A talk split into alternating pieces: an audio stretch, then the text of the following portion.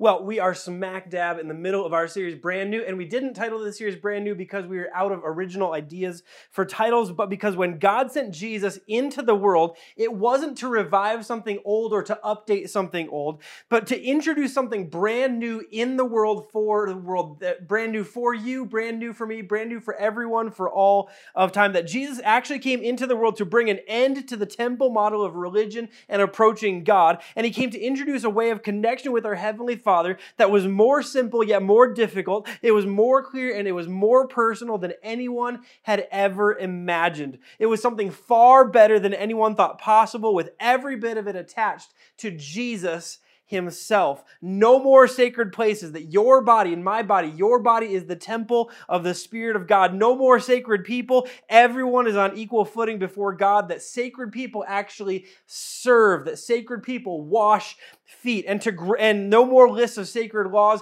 There is a single command to love the way that Christ loved us and to grow in love until our love looks like Jesus' love. And last week, we began to look at our urge to merge, to somehow combine the Jesus model and the temple model. That the Apostle Paul, who early in his life was an expert in the temple model, when he began following Jesus, he became consumed with anger that these new Jesus followers, especially the Galatian followers of Jesus, were drifting from grace, drifting from the Jesus model, because they were trying to do just that, attempting to mix the new with the old, trying to follow Jesus and the temple at the same time. And Paul admonished the Galatian Christians who were doing this, stop trying to mix the old with the new, because when you do, you get the best of neither and you get the worst of both. Paul said, we have not been given instructions on how to please God with our actions. We have been given one calling in how we please God. We love others, and that's the only thing that counts.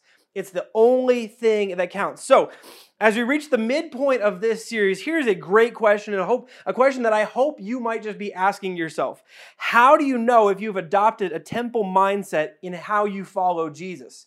How do you know if you've adopted a temple mindset in how you follow Jesus, or attached a temple mindset to how you follow Jesus? Let's be honest, none of us want this to be true of us, but it's probably somewhat true for all of us. All of us think, yeah, I've resisted the old and I'm bought in with Jesus as new. But let's be honest, as I said last week, there's a little bit of temple in all of us. And especially if you grew up around church, or if you grew up around particularly strict versions of church, there's more in you than you would like to think. So here's the best way to know if you've got some temple in you attached to the way that you follow Jesus. The best way to know what's in you is to look at what comes out of you. The best way to know what's in you is to look at what comes out of you. If you want to know what's in you, if you want to know what you have accidentally, if you've accidentally embraced the temple and a mindset based on temple thinking, all you have to do is to look at what happens inside of you and what comes out of you, the fruit of the way that you approach God, or what comes out of you when you attempt to please God, or your natural responses to the things of God, or your first thoughts when it comes to connection with God. Here's what it looks like. Let me give you some temple thoughts and some temple responses, some ways to know that if you've ever thought this, you have accidentally or unknowingly adopted and attached some of the temple to Jesus. If you have ever wondered how close to sin you could get without sinning, that's the temple. That's the temple model. If you have ever felt more guilt about missing church than about the way you treat someone at work, temple. If you've ever felt more like I feel so guilty when I miss church, But I don't really feel that guilty when I treat someone wrong at work. That's the temple model at work in you. If when you fail in sin, you are more concerned with what God would do to you than what you did to the person that you sinned against, that's the temple model of thinking, the temple model of approaching God. If when you sin, you think there is a ritual toward God that can make you right with God without restitution towards them, that's the temple thinking. If when you sin against someone, you think, well, I can pray to God, I can make an offering to God, I can make a sacrifice to God, I can spend enough time in worship, enough time in prayer, enough time at church, I can spend enough time serving other people, serving at the church, that it makes me right with God without actually making restitution with the person that I hurt. That's the temple model of thinking. If someone else's sin has ever elicited feelings of superiority from you, if hearing about someone else's sin has ever made you feel better about yourself, woo, That's the temple in you. And if your beliefs and theology have ever gotten in the way of loving a person that Jesus loves, if what you believe and your viewpoint has ever stopped you from loving someone that Jesus has called you to love, that's the temple at work in you. The best way to know what's in you is to look at what comes out of you and what happens inside of you. The fruit that your version of following Jesus actually produces. That is just plain true. And if any of that's true of you, let me just say this. That doesn't make you any worse than anyone else, because there's a little temple in all of us. There's a lot of that. There's some of that that's in me a lot of the time. But here's what I know. That is the stuff that makes the church and makes Christians so resistible to the world around us. Again, we talked about this the very first week, that in our attempt to modernize and digitize and make everything more relevant, unfortunately, we forgot to address the gross stuff that comes out of us that is actually the stuff that most people really resist when it comes to following Jesus. And as Jesus followers, we should resist anything in us that makes our Savior resistible. We should resist anything in us that makes our Savior resistible to the world around us. Any feeling of superiority, any feeling of self-righteousness, any feeling of I care about what God thinks and forget what they think of me, any feeling of I can be right with God while being wrong with them.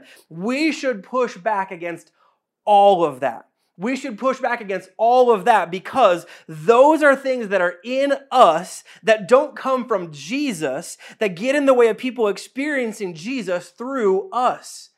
And if there's anything in us that causes someone else to not be able to see clearly Jesus, we need to push back and resist those things, and to examine ourselves to make sure that we are not pushing someone away from God that God wants to draw near. Now, like I said, unfortunately, there's a little temple inside all of us. There was a lot of temple that had made its way into the early church in Galatia, and Paul addressed that and wanted to shut it down then and there. And when Paul wrote, the only thing that counts is faith expressing itself in love, the early church made sure to put that into practice. And so for the first 250 or so years of the church, think of this. The church grew and flourished and spread without a Bible, without a building, without church buildings, without a lot of what we think makes a church and makes Christianity today. Without any of that, the church spread like wildfire, this faith in Jesus, this newfound faith, this new thing that Jesus had come to bring into the world, it spread like wildfire. What they had was an unwavering claim and conviction that Jesus was the Son of God come to the earth to bring the forgiveness of sins by his death and his resurrection. An unwavering claim. They had an unfathomable commitment to genuine community. In other words, life lived loving one another, and they had an unbelievable devotion to serving the world around them, serving everyone, serving the church, serving one another in love, but also serving the other in love, whether it was believers or not, whether it was Jews or Gentiles, even the invader and conqueror Romans, everyone was served humbly in love. They had an unwavering claim that Jesus was the Son of God come to the earth. They had an unfathomable commitment to each other, to living life in community, and an unbelievable devotion to serving the world humbly in love. They were known by pagans and Roman officials for two things. They would not waver from their claim that Jesus was the Son of God, come from God to clear the path to God. They would not waver from that at the point of death, at the point of persecution, at the point of violence. They would not waver from that. And they would live out the command to love like Christ at great personal cost. They would save children from the practice of exposure. They would risk their own lives to care for the sick and dying in plague-stricken areas. And their faith in Jesus, exemplified by their active love, it changed the world. It captured the attention of a world. It drew people to Jesus like crazy. And then something happened. Something that seemed incredible at the time, but it set the church on a collision course with the temple that would drastically change the trajectory of the church for the next 1,500 years. And on October 28th, in the year 312, the Emperor Constantine was on the road to battle with his co-emperor to determine who would be the supreme ruler of the Roman Empire. While on the way to battle, he had a vision of a cross in the sky with an inscription that said, "In this sign, conquer. in this sign conqueror. He went on to win the battle, and he became a conquering hero of Christianity as he embraced the cross as a symbol, even while not embracing Christianity personally. He birthed what would become known as the Holy Roman Empire. Unfortunately for all of us still 1,700 years later, it was far more Roman than it was holy. Constantine, a year later, legalized Christianity. Up to this point, being a Christian was actually illegal. It wasn't persecuted often, but it was illegal. And at this point, Constantine, in 313, 1 year later, he legalized Christianity. He became a collector of relics.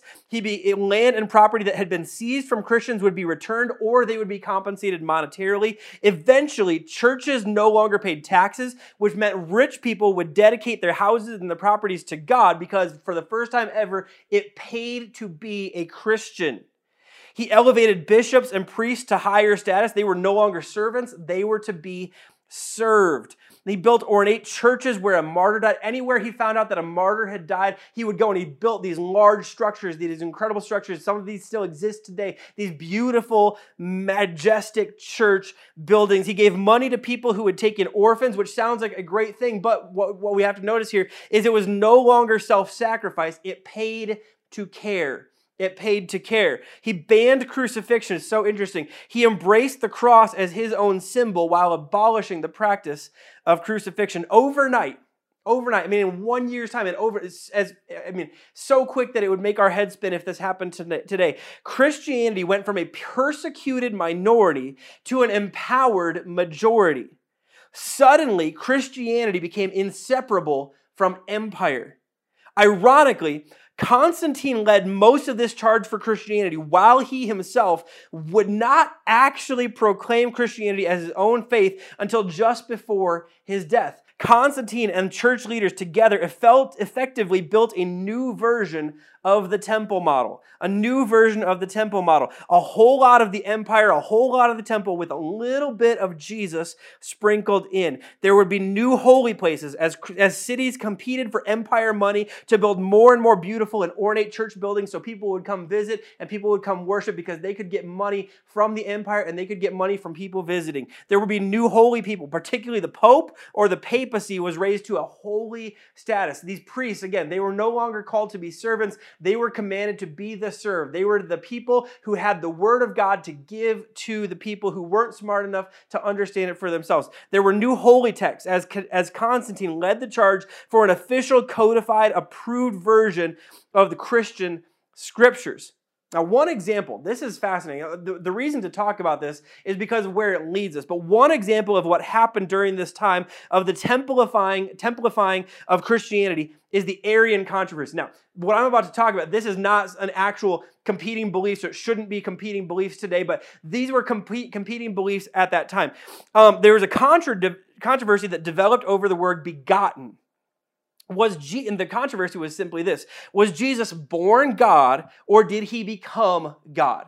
This was the controversy. Now, we fully believe as a church that Jesus was born God. He was born fully God and fully man. But at this time, Arius believed Jesus' status as God was conferred on him as an adult as a reward for faithfulness early in life. Athanasius and most of the church led the charge against that belief that Jesus was God from the beginning. Constantine didn't want a division in this new holy religion, so he called and he hosted and he presided over a council meeting. He presided over a council meeting in which he still to this point did not personally claim Christianity as his own faith. After the debate, this debate became a political issue. This belief became a political issue because after the debate, Constantine made a decree, and here was his decree. "And I hereby make a public order that if someone should be discovered to have hidden a writing composed by Arius and not to have immediately brought it forward and destroyed it by fire, his penalty shall be death." His penalty shall be death. Now, again, we believe that he actually landed on the right side of things. But here's what we actually have to notice. Now, believing the wrong thing about Jesus became illegal. In a stunning reversal of Jesus and Paul and James and Peter, what you believed for the first time in the church history, what you believed trumped how you behaved. What you believed was more important than how you behaved. Christianity, in this moment, in the years that would follow, Christianity became creedal. It was belief over behavior. And if you notice, in the creeds, there is never any mention of the call to love. Emperors always signed off on the creeds. Constantine would sign off on a number of creeds. Emperors that would follow him would sign off on the creeds. And they made sure the creeds were always beliefs to agree with rather than behavior to live out. They could ignore the command to love, but believe correctly, and it allowed them to behave terribly toward other people, particularly toward their political rivals or their political enemies. Christians ended up arresting Christians for believing the wrong things about Jesus. Christians persecuted other Christians for believing the wrong things about Jesus. If you wonder where that came from in the Christian church today, ding, dong, ding, it happened right here. No one was ever arrested for mistreating another person. Plenty were arrested for the wrong beliefs. And for the next 1,000 years, this led to terrible things in Jesus' name. This thinking led to the Crusades. It gave rise to unjust uses of papal authority to hunt enemies of the Pope. It gave rise to the practice of making accusations about the beliefs of people that leaders simply did not like. And it gave rise to the practice of indulgences. Once it probably gave rise to the practice of indulgences, that you could treat people poorly and sin against someone else while making an offering to God and a priest and appease your own conscience. See, unfortunately, what looked like such a magnificent thing and such a marvelous thing in the life of the early church, unfortunately, the fruit of that time period that would last for over 1,000 years, the fruit of that is why the Dark Ages became the Dark Ages, or why we refer to them as the Dark Ages. Here's the fruit of the medieval church. It was belief without practice. It was buildings without charity. It was leadership without service, and it was personal relationship without communal obligation. It was belief without practice. I can believe, I can, as long as I believe the right things, I don't have to behave. My behavior doesn't matter as long as I believe. It was buildings without charity. It was build. Look at this magnificent house of God, and you go to the house of God. But the people of God were no longer required to serve and no longer required to love. It was leadership without service. It was people who sat and spewed the word of God towards people, but were not required to lift a hand to serve or to wash a foot in service. And it was personal relationship without communal obligation. In other words, all of the requirements of doing these things for one another went away, because the only thing that mattered in this newfound temple empire version of Christianity was about your personal relationship and your personal beliefs. And for 1,000 years, this movement that was supposed to be all about love for one another produced fruit that was no good for anyone. For 1,000 years, it produced fruit that was no good for anyone. And then there was a glimmer of hope.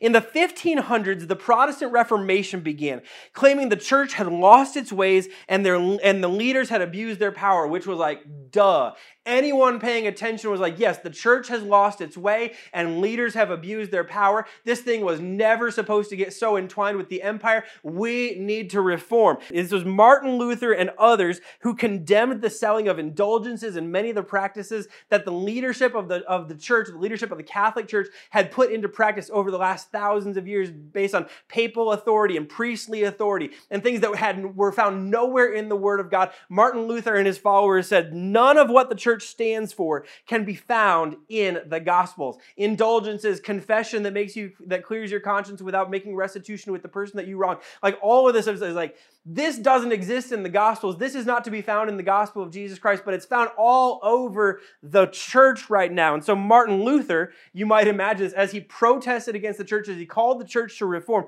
Martin Luther was excommunicated, which he didn't really care about because he didn't believe the Pope had the right to excommunicate anyone. They stood for the Bible being translated into common daily language so that Scripture would be available to all and for all. William Tyndale was a contemporary of Martin Luther who translated the Scripture into English. Martin Luther translated it into German. Martin Luther said this, that a simple layman armed with Scripture is mightier than the mightiest pope without it.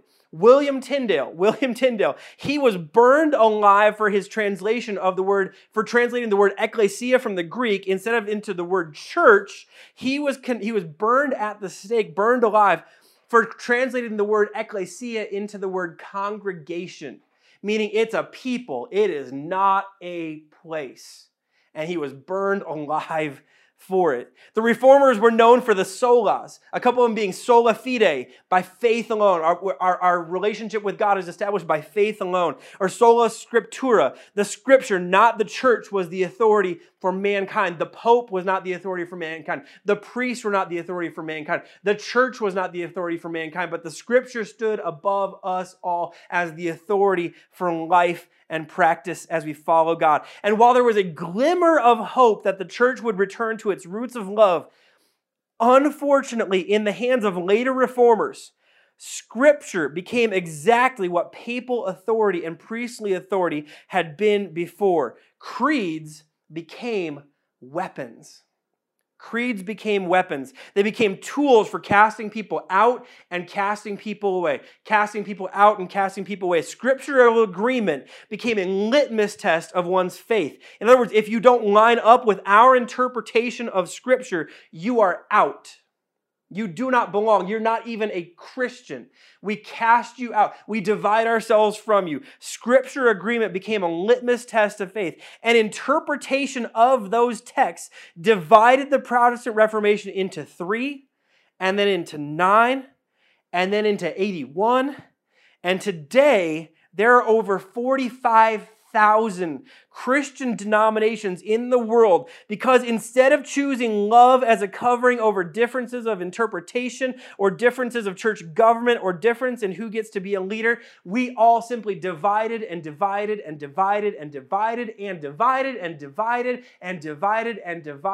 cast each other out and cast judgment on one another and cast judgment on one another.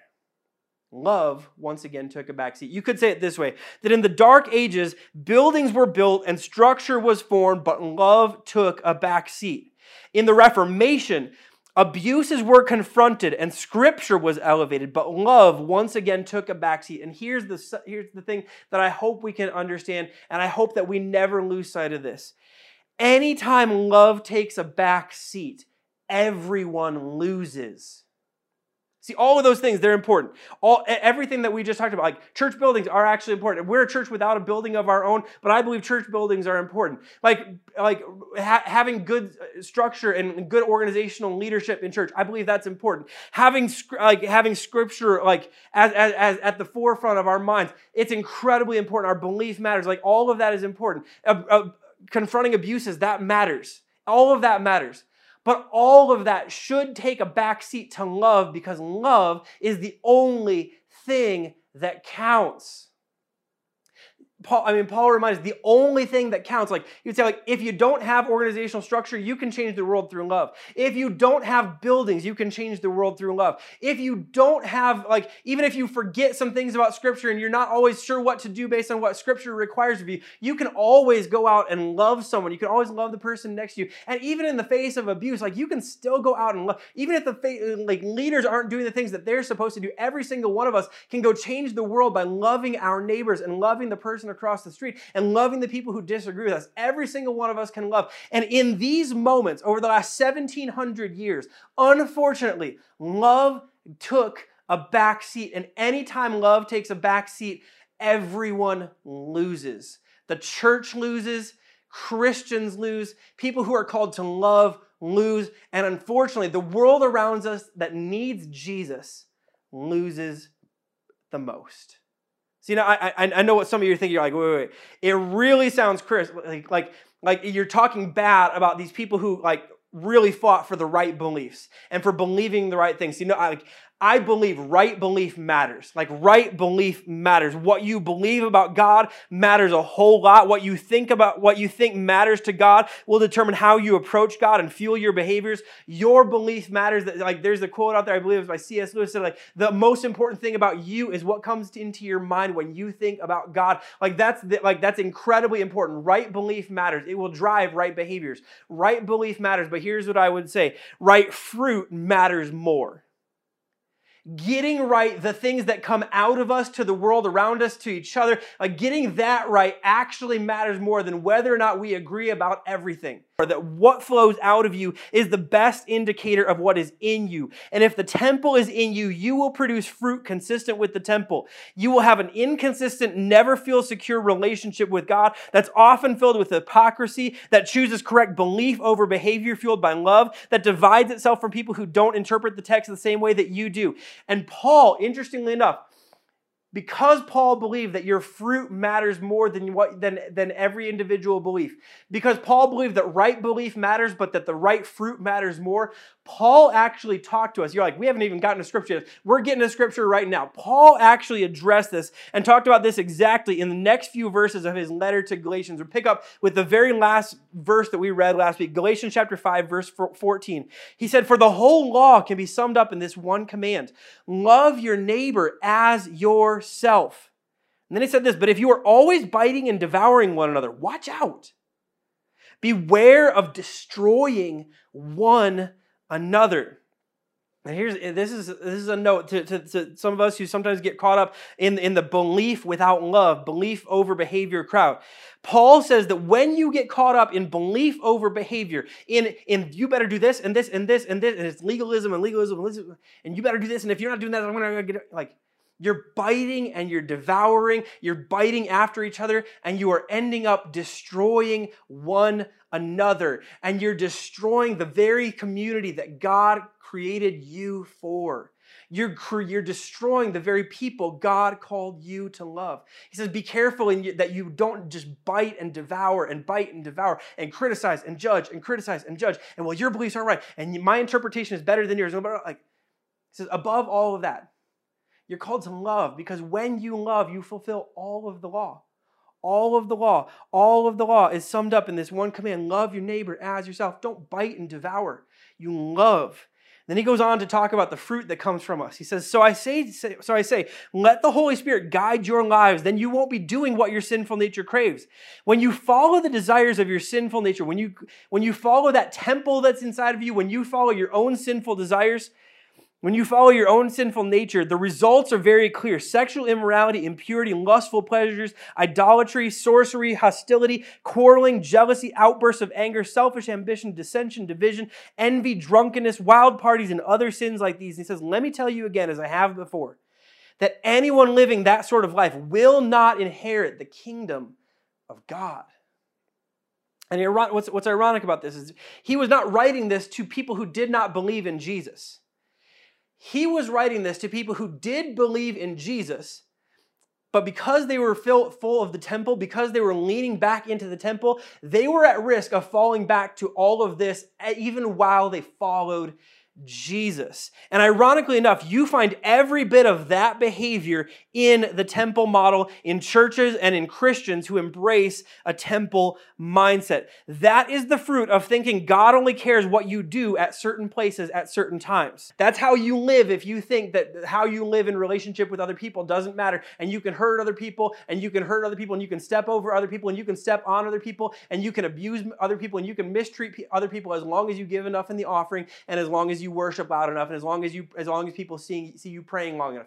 Like, that's how you live. That's the fruit of that life. Hypocrisy, anger, hostility toward the world around us, idolatry, where we worship something or someone on the level of God. These things all flow out of our nature, and our nature is and always will be the temple model and the temple mindset. And so Paul, as he talks about the fruit of the sinful nature, the fruit of the selfish nature, he's addressing the fruit that always comes out of the temple. When you look at the fruit that came out of the medieval church and the Dark Ages church and the fruit that came from the Reformation church, like there's great things that came out of each, but so much of the fruit that came out of those was exactly what we just talked about. Hypocrisy, idolatry, worship of things that are not God, placing things that are not God and things that God did not call us to ahead of the thing that God ultimately called us to do. That's the fruit of the temple. That's the fruit of the sinful nature. That's the fruit of the selfish nature. But Paul tells us there is another and a better option. He says, but the Holy Spirit produces this kind of fruit in our lives. This kind of fruit, and we should pay attention to this. Love, joy, peace, patience, kindness, goodness, faithfulness, gentleness, and self-control. And then he drops this line at the end. He says, there is no law against these things. There is no law against these things. Now, let me break this down really quick. He says, what the Spirit of God living in you, in response to you loving the way that Christ loves, here's the fruit that your life will produce. In contrast to the fruit that the temple will build, in contrast to the fruit that your selfish nature will produce, in contrast to the sinful nature that your nature will produce. Here is what the Spirit of God living in you, pushing you towards loving like Jesus loved the world. Here's what that will produce in and through you. It will produce love for others. It will produce joy found in Jesus and in community with others. It'll produce living at peace with God and at peace with others. It will produce patience for others. It will produce kindness towards others, meaning a kind disposition, meaning that your demeanor is kind by default. It will produce goodness towards others, that even in those moments where your demeanor isn't kind, your actions can still be kind and can still be good, faithful to God and faithful to others, meaning that you don't turn your back on God and you don't turn your back on fellow men in time of need. It means that you're gentle with others. Where your selfish nature would be harsh and hostile, you will be gentle and you will be self-controlled in relationship with others, not doing what I want to do, but knowing what I ought to do. And here's the most amazing thing about that. Paul at the end of it says, against these things, there is no law. There's no law against these things. And do you want to know why there is no law against these things? Because every bit of the fruit that the Spirit of God produces is good for you and good for those around you. It's good for you and it's good for those around you. You becoming more loving is good for you and it's good for those around you. You becoming more kind is good for you and good for everyone around you. You becoming more patient is good for you and good for everyone around you. You becoming more gentle instead of stepping all over people, it's good for you and it's good for everyone around you. Paul says in a temple model and a temple mindset, you need a lot of law to restrain all the evil and all the bad that comes from you and from your sinful and your selfish and your temple desires. But in the Jesus way, you simply embrace the Spirit of God at work in you, bringing conviction to make you more like Christ. And as you become more like Christ, you'll become more self-controlled and more loving and more gentle and more kind and more patient, and you'll find more joy and you'll live with more peace. And the law isn't really necessary for you at that point because everything that comes out of you is good for you and is good for everyone around you. And you don't really need the law for that because the law does not need to restrain when good comes from you. And if you're wondering how to leave the temple behind and embrace the Jesus way, Paul had one final thought. In verse 24, he said this, "Those who belong to Christ Jesus have nailed the passions and desires of their sinful nature to his cross and crucified them there." So you want to leave the temple behind? How do we leave the temple behind? We take it to the cross of Christ and we let it die with Jesus. How do you let your sinful desires die? You take them to the cross of Christ and you allow them to die there with Christ. How do you make sure the tendency to believe without acting in love is left in the past? You take that tendency and you nail it to the cross of Jesus Christ and you let it die there. See, the good news of Jesus is not just that he died for the forgiveness of your sins. He did, and that's good news, and that's incredible news. The good news of Jesus is also that he died to free you from you. He came to free you from you, and he came to free you from the fruit of everything that your sinful nature and your selfish nature and the temple nature that is in all of us. He came to free us from all of that. And your tendency to cling to the temple and your tendency to believe without love and your sinful nature and your selfish nature, he came to free you from all of that. He came, and when he died, he carried all of that to the cross and on the cross so that you and I could be free from it. And when he came out of the grave, all of the sin and all of the selfishness and all of the temple nature, it stayed buried in the grave of Christ unless you and I go pick it back up. So here's the final thing that I want to say as we close today. If you want to live in Jesus' brand new, if you want to live and be the brand new that Jesus has called you to be, if I want to be the brand new that Jesus has called me to be, then we all need to stop bringing back to life what Jesus died to kill. It's time for all of us to stop bringing back to life what Jesus died to kill. To stop going back to our sinful nature when Jesus died so that that could die.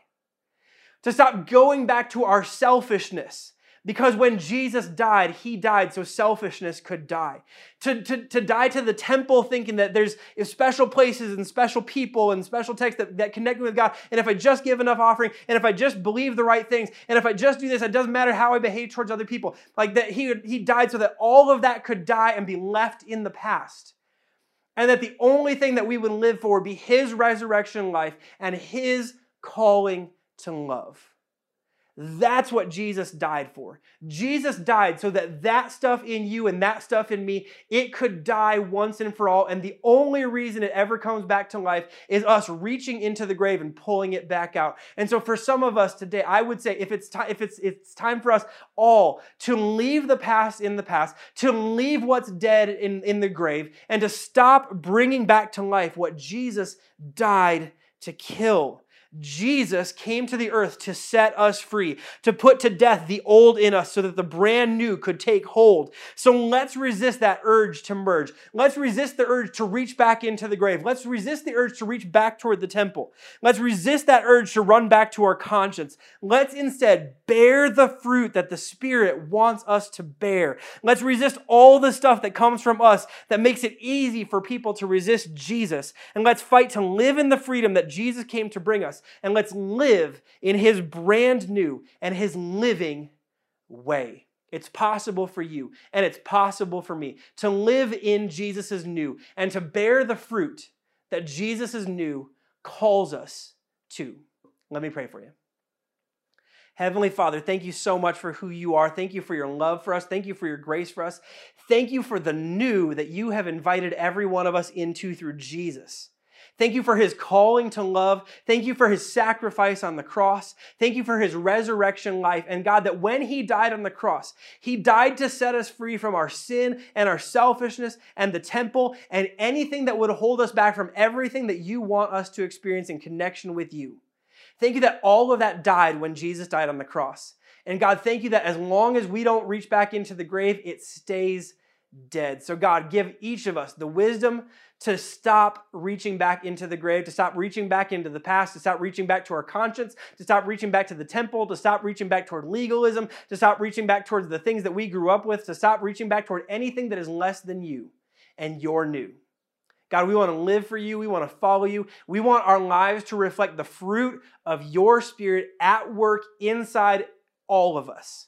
So God, would you bring that fruit out of us? Would you bring love and joy and peace and patience and kindness and goodness and gentleness and faithfulness and self-control out of us more and more and more as we lean into your Spirit and as we lean away from the things of the past. Help us to love you. Help us to follow you. Help us to bear the fruit that you have called us to. We pray this all in Jesus' strong name. Amen.